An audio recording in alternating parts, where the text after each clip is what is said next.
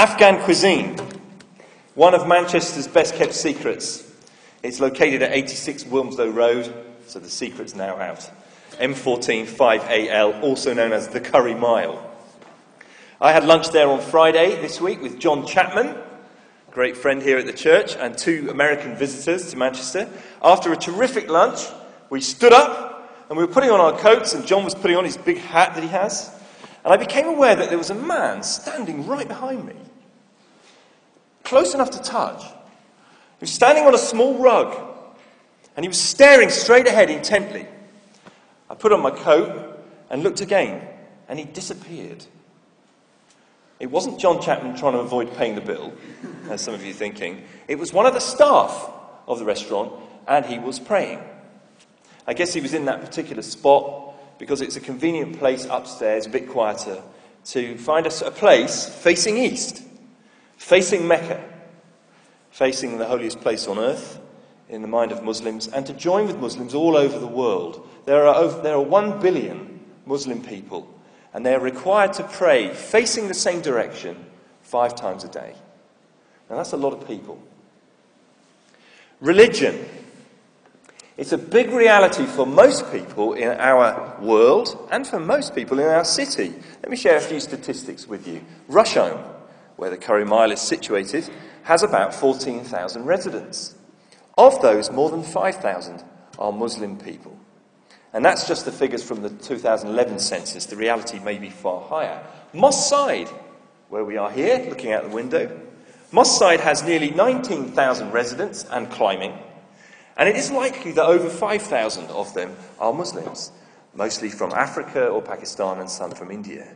Now, that's over 10,000 Muslim people living in very close proximity to where you're sitting now. Then think about other religions. Manchester has a large Roman Catholic population. If you drive around, you quickly see a large number of Roman Catholic church buildings, often with a school and a social club attached.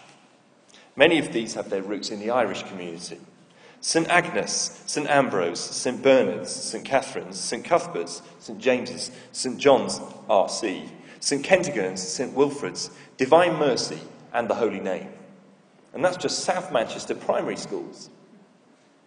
On the days when children at these schools are going to take their first Holy Communion, you will see seven or eight year old kids dressed up to the nines, with the girls wearing beautiful dresses that are bought specially for the occasion. Then there's St Andrew's, St Chrysostom's, St James's, St John's C of E, St Joseph's, St Luke's, St Mary's, St Paul's, and other Church of England schools. Manchester is also home to over 25,000 Jewish people, several thousand Hindus, several thousand Sikhs, and I've probably only scratched the surface when it comes to religious observance. Atheism is on the up, but the majority of people in this city, the majority of our neighbours, claim some form of religious belief. For many, religion is a powerful force in their lives. Religion matters. What does this image tell you? This is in Hulme a little bit north of here. The Darul Aman Mosque, it opened in 2012. The BBC reported that over 1,500 Muslims came to the opening. The £1 million mosque on Greenheys Lane in Hulme is thought to be the second largest of its kind in Britain. It was built to serve an Islamic movement called Ahmadiyya and was funded by the community. The Northwest Youth President said, This is a lot of money. But it's quite amazing how willing people were to contribute. We're talking about men, women, and even children giving up their pocket money just for this purpose to build a house of God. The mosque is expected to accommodate a thousand worshippers every week and is thought to be the second largest in Western Europe for that sect. Now, what does that tell you? Why would you do that? Why would you spend a million pounds building a mosque in Hulme? Only if religion matters to you, only if it's very, very important. Important to preserve a sense of identity, important to preserve your culture, important to transmit to the next generation. In Bible times, the Jewish people had been scattered all over the known world, and wherever they put down roots, they'd done something similar. They used to build something called a synagogue. Now, for those who were unlikely ever to make the trip to Jerusalem and get to the temple, the local synagogue was the outpost for their own faith, their own religion and community. They came together on the Sabbath day, that's Saturday. They read the Bible, the Old Testament, as we call it. They prayed, somebody would preach. And it was to people doing that in southern Turkey that Paul and Barnabas went. We read an account, Michelle's just read it to us, of their visit to a place called Pisidian Antioch. Paul and Barnabas are Jewish men who'd become followers of Jesus, and now they'd become the first Christian missionaries. They got on a boat and they went to this place. And they go to the synagogue. And the leaders invite Paul to come up and speak. That perhaps they could tell from his clothes that he was a, a rabbi and the rabbis were expected to be able to preach on the spot. And what follows is the only recorded sermon we have of a sermon given in a synagogue. Now, why are we looking at this today? Because we're doing a four part series on the gospel. The gospel is the good news, it's the heart of Christianity. We're asking, what's it all about? And these sermons in the book of Acts are Christianity unplugged unvarnished, unpainted, stripped back to the basics, the essentials, the heart of it. And what we see today is the gospel, the good news, being addressed to a group of sincere, religious people. It's the gospel to Jews and to converts. This is how the gospel is spoken to the religious. Next week, we'll think about how the gospel is communicated to a rather different group of people. So let me ask you a question. What do you think of religion? What do you think of religion? Now, some people here, I'm pretty sure, are skeptics. Maybe you would say you're an atheist, you're irreligious, you might be curious, but you're full of doubts. It doesn't seem to stack up. And you probably think that I'm going to try and persuade you to get religious, like a sort of dodgy snake oil salesman in the Wild West. But you are wrong. I want to show you today that true Christianity is not about religion. When it's properly understood, true Christianity is entirely different from religion. Then there are other people here today who are religious.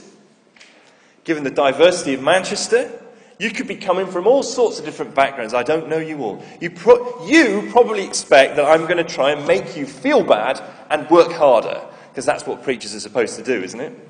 Make you feel bad and try harder? Well, you're wrong as well. Because when we turn to Paul's synagogue sermon, we find that it is absolutely unpredictable. He says something so fresh and unexpected that in verse 42, people beg to hear more, and the following week, nearly the whole city turn up at the door of the synagogue. At the same time, the leaders of the synagogue, the guys who invited him to speak, are consumed with jealousy and they heap abuse on him. And this is what Paul does everywhere he goes in, in the known world. He goes to the synagogue first and probably preaches this sermon. And that preaching sometimes leads to riots and death threats.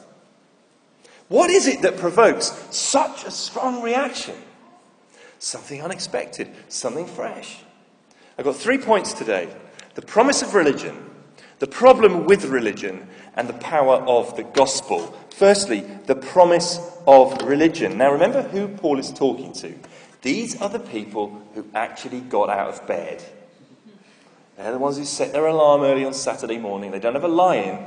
They get up and do their hair and put on their Saturday best and go to the synagogue. These are the ones who've kept the faith in a foreign land. And the non Jews who are serious enough about God to join them. These people are hoping for something. They want to hear from God. So Paul tells them a story. It's the story of Israel. And this story has three hopes there's a hope for favour, a hope for forgiveness, and a hope for the future. First of all, there's favour from God. Paul tells his audience how God chose their ancestors and he adopted them and brought them to be his own special people. He cared for them while they were slaves in Egypt. He caused them to grow as a people and become numerous and prosperous. He rescued them. He gave them a land of their own. He gave them leaders. And all of this is telescoped into a few short verses. It's, it's the brief history of Israel. And it's a story of favour from God. It's also a story of forgiveness. In verse 18, Paul says that God endured the conduct of the people in the wilderness. Now, that is an understatement. The people were unbelievable. They acted like spoiled children most of the time. And God again and again had to bail them out, rescue them, warn them, cajole them, discipline them. He forgave them over and over again. And this then carried on in the land when they settled there. God sent them leaders, first of all judges, but they repeatedly turned against God and followed other gods called idols. Then they demanded a king. Now, this actually was the height of insolence because God was their king. Yet, even here, he forgave them and he forbore them. And he turned their demand for a king into a gracious provision. First of all, he gave them the kind of king that they'd asked for a big, handsome, impressive, tall man. If you want a great leader, he should be tall. But he stood out in the crowd. He's always head and shoulders above everybody else. But this king, whose name was Saul, continually overstepped the mark of his authority and he had to be removed by God. Then God gave him the king they hadn't asked for, David. He was the youngest son from a modest family. He was a shepherd boy. Think minimum wage. Yet God made David the greatest king that Israel had ever known and ever would. And he promised that he would bring a ruler from David's line who would rule in peace over the whole world. And even that was an act of forgiveness. David was far from perfect. He slept with one of his soldiers' wives. He got her pregnant. He tried to cover it up. Things got out of hand, and it led to the soldier's death. David was stopped in his tracks by one of God's spokesmen, the prophet Nathan. Yet even this God forgave. And notice, when Paul retold the story, he says that God called David a man after my own heart. Extraordinary how gracious God was. God looks at the whole of a person's life, not just individual failures. Yes, David sinned, but he turned back to God, and God forgave him. Favour with God, forgiveness. And thirdly, a future. Because what use is favour from God when you're dead. Death is the great punctuation mark that we all face. And I dare say most of us are not ready for it. Whenever someone dies, it's a horrid shock, isn't it? It's hard to believe that they've gone. They leave a gap that can't be filled. And Paul reminds his audience that the Bible speaks to this issue as well. The Bible actually promises something that is frankly incredible resurrection from the dead. Not life up in the clouds with the little baby angels playing a harp, but physical, embodied, recognizable resurrection. He quotes one of David's own poems, which says that God would not let his Holy One see decay. That's from one of the Psalms. It was David's way of saying that somehow God would keep his king from death. God would even defeat the final enemy. Now, just, just imagine all of that for a moment, will you? Let's put it together. A good life, enjoying the favour of God. A clean conscience, knowing that you've been forgiven and you've got a clean slate. A full life, living forever, not fearing death. Isn't that what we all want? Isn't that what religions are actually yearning for? Religion captures something of the human spirit. It's longing for freedom from misery, freedom from sin, freedom from even death. It's what we all want. And that's the promise of religion favour, forgiveness, and a future. Why build a million pound mosque in Hulme? Why prostrate yourself on the floor of a restaurant? Why build school after school after school?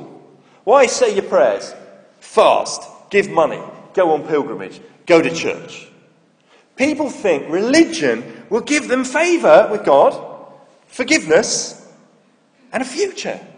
We want an answer to death. We want a better tomorrow. And that is what the religion aspires to. That's what it promises. If you talk to your Muslim neighbours, if you talk to your Roman Catholic friends, this is what we hope for. That religion will give us these things. But there's just one problem It doesn't work. Religion doesn't work. That's the problem of religion. The problem isn't that it causes wars. You often hear this, it's become a bit of a myth in our culture that religion causes wars. It's been pretty well debunked recently by a, a scholar called William Cavanaugh. The problem is deeper than that. The problem is that religion doesn't work. For a start, it's completely bound up with culture. Traditional peoples repeat what their ancestors did. Now, that can be very rich, very beautiful, but what does it actually achieve? Why would we think that repeating our traditions would have any traction with God? Secondly, religion often lacks substance. A lot of peculiar claims are made, but you can't ask questions.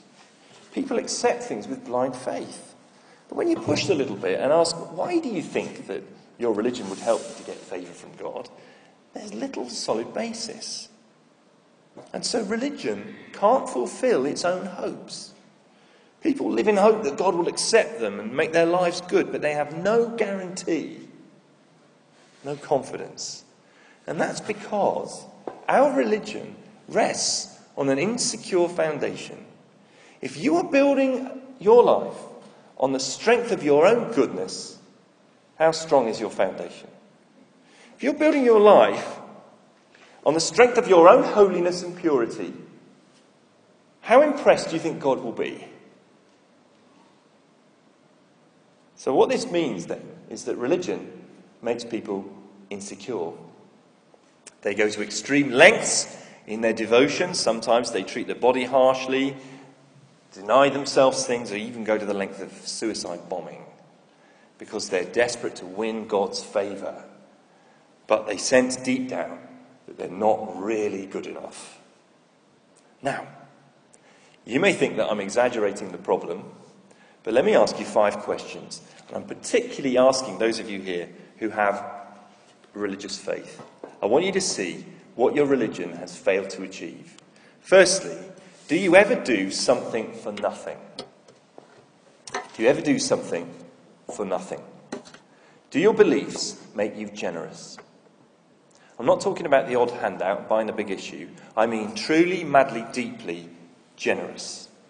Radically giving away your resources, your stuff, radically sharing your home, radically giving your time to people, giving of yourself to people when there's no payback. I'm not talking about giving to family members, that doesn't count. I mean, do you do things for nothing? Or do you always expect payment? Secondly, how do you respond when people let you down? What is it that really presses your buttons? When someone forgets an appointment, or they turn up late, or they fail to deliver, they don't do what they said they were going to do, they step out of line, they disappoint you in some way. How do you respond? Thirdly, do you forgive and forget? Are you a forgiving person? Do you let things go or do you keep grudges? Are there people right now who you are not speaking to? People who will not look you in the eye, you won't look them in the eye, you're hard and cold towards them. Are you nursing a grudge that has been going on for more than a day?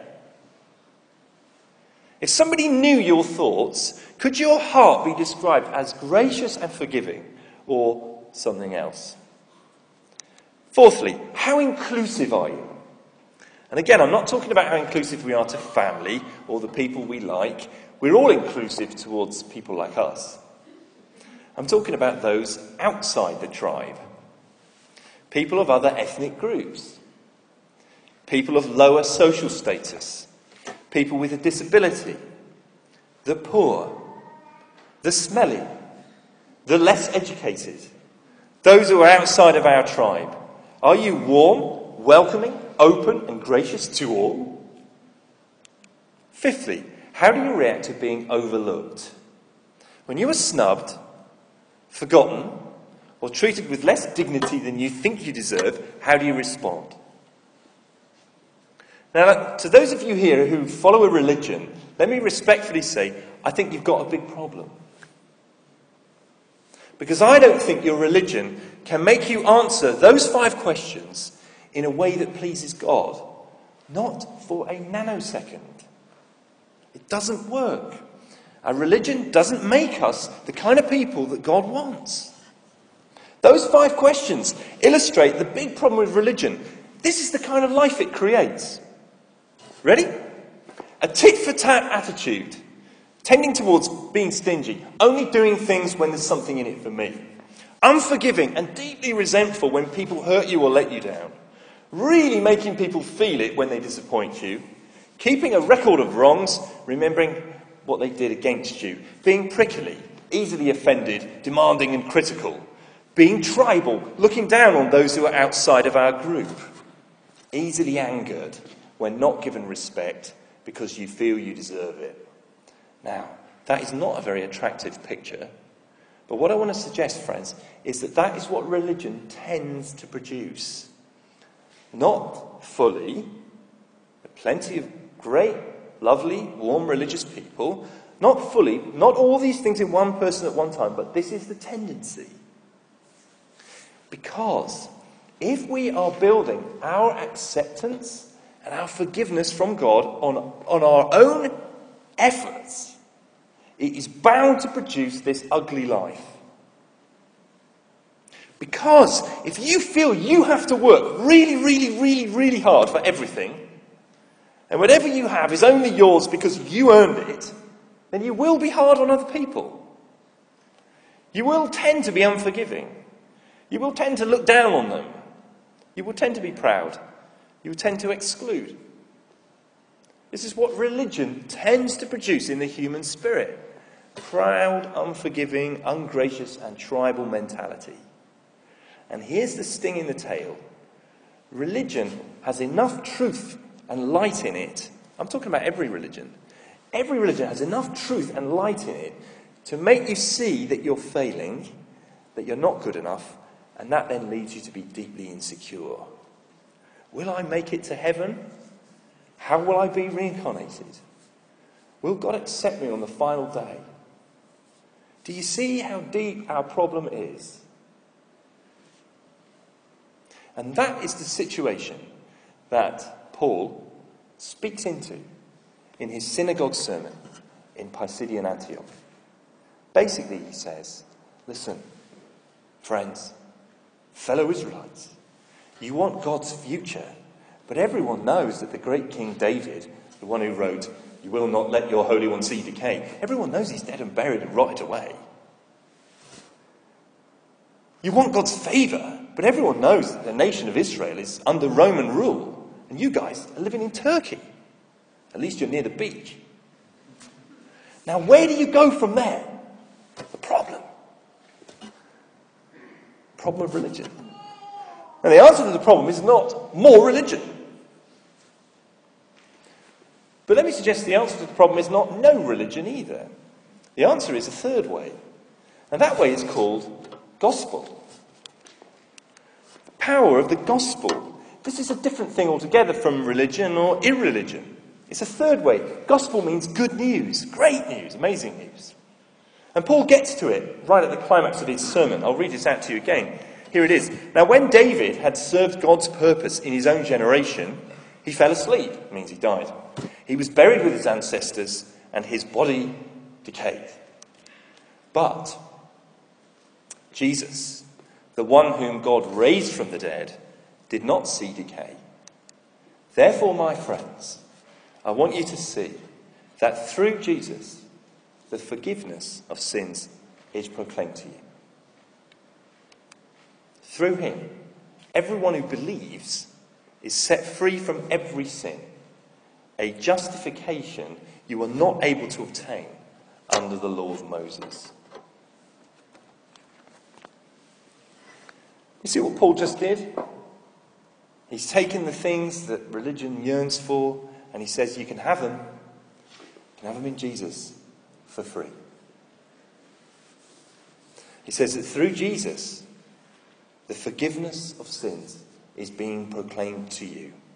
How do you get to be forgiven for every wrong thing you've ever done, every wrong thing you've ever thought, every wrong word you've ever said?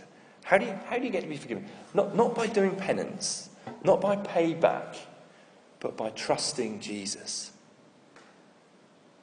This sermon in, in the book of Acts is a kind of précis, sort of a shorthand account of what was actually said. Paul, much likely, likely spoke for a lot longer. And when the New Testament explains the good news about Jesus and about how God forgives us, it always goes to the cross. It was there in our reading. The people of Jerusalem and their rulers did not recognize Jesus, yet in condemning him, they fulfilled the words of the prophets that are read every Sabbath. Though they found no proper ground for a death sentence, they asked Pilate to have him executed. And when they'd carried out all that was written about him, they took him down from the cross and laid him in a tomb. The cross. Jesus was executed unfairly. There was no charge against him. He was innocent. But at the cross, a great exchange was taking place. Jesus Christ was taking the shame and the punishment that was due to my sin and yours and taking it on himself. He stood in our place. He took the blame that was ours so that we could be forgiven. That's what it means for forgiveness of sins to be proclaimed. It's an announcement, it's gone public. If you trust Jesus and ask Him to forgive you, no matter what you've done, he will, on the spot, forgive you. And you are embraced by Him. You are given a new life then and there. You're given a new heart. God comes to live in you. There it is again in verse 39. Everyone who believes is set free. So all you've got to do is believe. This is not another hoop to jump through. It's not a high jump. It's not another bunch of rules. Not another highway code you have to learn. You just have to believe in Jesus. Trust your life to Him. Ask Him to forgive you. He will. I remember the day I finally realized that Jesus Christ died to forgive me. I remember the day that I let go and started trusting Him to run my life for me. I remember the feeling that the lights had come on, and a burden had just rolled away. And I knew that life would never be the same again. Becoming a Christian, follower of Jesus, it's not about getting religious. It's actually when you stop being religious and you stop all your striving and performance and you believe. You just look to Jesus Christ. You look to him in your mind's eye, you see him on the cross the cross of shame, bearing all your sin and pain, and you look to him and you cry out, Lord, forgive me. My sin put you up there. Forgive me, please. And he promises that if you do that, he will turn his face towards you and forgive. Christ died for sinners. And if you know you are one, if you're sick of sin and self, and you want to be free, he is there for you now. Verse 39 again. Through him, everyone who believes is set free from every sin. A justification, being made right, you are not able to obtain under the law of Moses. So let me close with a simple question Are you now ready to say that you're a Christian? You know, if you're hesitating and saying, I don't feel I'm good enough, you're still thinking in terms of yourself. You still have the idea that you've got to make yourself good enough somehow. You will never be good enough for God. Nobody ever has been, except Jesus. And so, the essence of this message, this message of good news, of salvation, is that He's good enough and that I am in Him. Now, do you want that? Do you want that? Last week we made the offer. If someone wanted to come and talk to me, uh, I would be very happy to chat to you and pray with you, and that would be a privilege. And I subsequently heard that a couple of people actually did want to do that, but it was a bit intimidating, me and me being down here at the front. So I've asked a couple of friends this week if they would be happy to pray with people. And where are they? Where's Andrew and Ali? Just stand up, will you? This is Andrew. He's the clean shaven guitarist. This is Ali. They are absolutely lovely. You guys can sit down, thank you. Now, these two are going to go off to the classrooms by the creche, and just quietly be in there. And if you want to talk to them about becoming a Christian and, and pr- for them to pray with you, they'll be there. And they are, both of them, very gentle spirits. So um, you'll be in good hands. Let's pray, shall we?